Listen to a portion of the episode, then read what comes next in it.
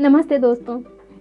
इस सीज़न के हर एपिसोड में हम लोग हमारे पर्यावरण से जुड़ी कुछ समस्या को जानेंगे और साथ में ही एक ऐसे व्यक्ति के बारे में जानेंगे जिन्होंने अपना अमूल्य योगदान दिया है इस समस्या को ख़त्म करने के लिए।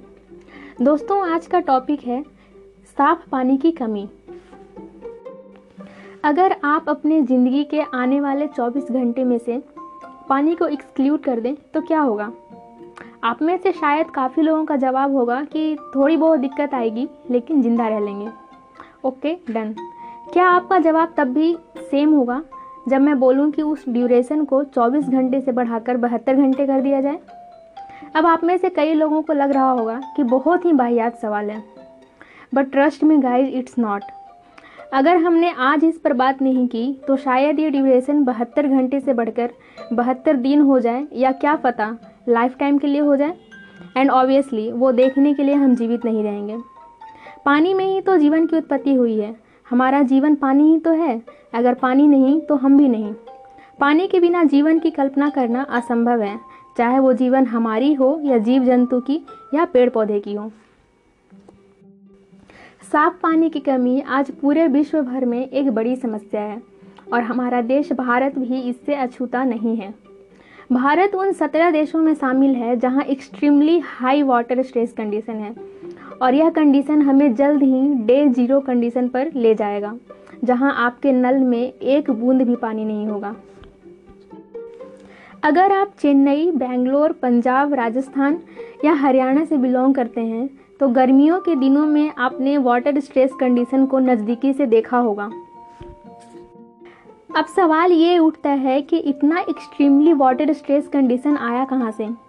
डेटा से यह पता चलता है कि खेती के लिए जितना भी पानी उपयोग में लाया जाता है भारत में, उसका दो तिहाई ग्राउंड वाटर होता है।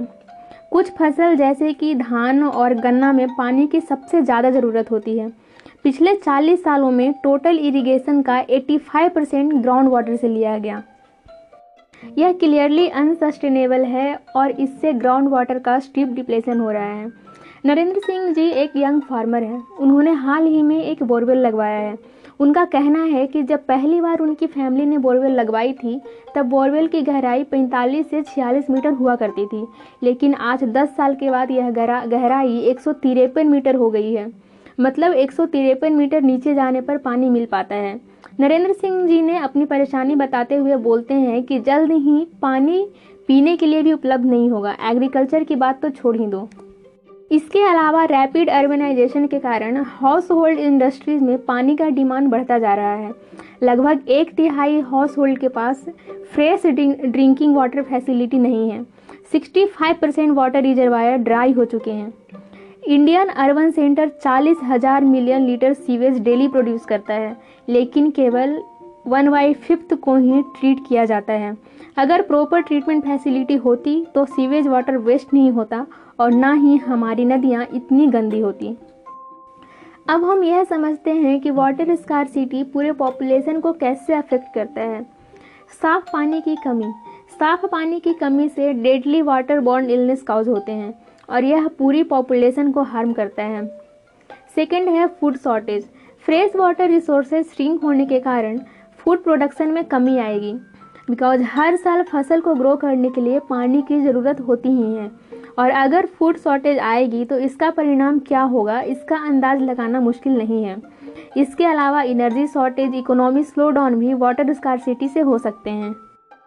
अब बारी है उस सेगमेंट की जहाँ हम एक ऐसे व्यक्ति के बारे में जानेंगे, जिन्होंने अपना अमूल्य योगदान दिया है पानी की समस्या को खत्म करने के लिए।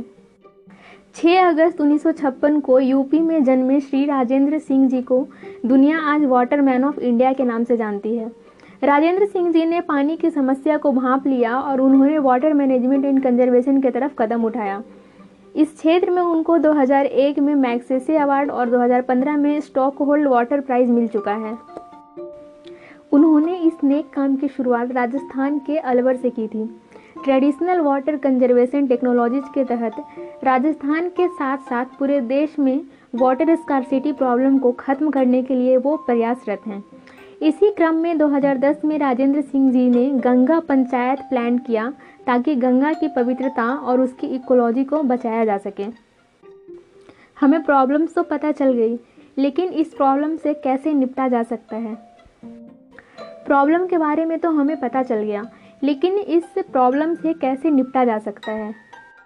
लोग वाटर कंजर्वेशन के इम्पोर्टेंस को नेगलेक्ट कर देते हैं, क्योंकि बहुत सारे जगह पर पानी फ्री ऑफ़ कॉस्ट है।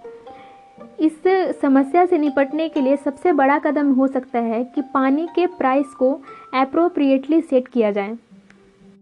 बहुत सारे लोगों की आदत होती है, वो बेवजह ही पानी बर्बाद करते हैं। लोगों को पानी की कमी के बारे में शिक्षित करना होगा और ये आप ही कर सकते हैं। एग्रीकल्चर और इरिगेशन प्रैक्टिसेस को इम्प्रूव करने की ज़रूरत है ताकि ग्राउंड वाटर से ज़्यादा पानी नहीं लिया जाए। एग्रीकल्चर एंड इरिगेशन प्रैक्टिसेस को इम्प्रूव करने की ज़रूरत है ताकि ग्राउंड वाटर से पानी नहीं लिया जाए और हम बरसात के पानी को ही संजो करके उससे इरिगेशन करें। जितने भी वेस्ट वाटर निकलते हैं शहरों से या गाँव से, उसको रिसाइकिल किया जाना चाहिए और उसको ऐसे ही नदियों में नहीं डाल दिया जाना चाहिए। इससे वाटर की कमी भी थोड़ी बहुत मिटेगी और हमारी नदियाँ भी पॉल्यूटेड नहीं होगी।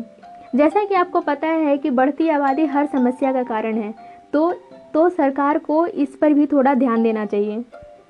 आशा है आपको मेरा आज का एपिसोड अच्छा लगा होगा।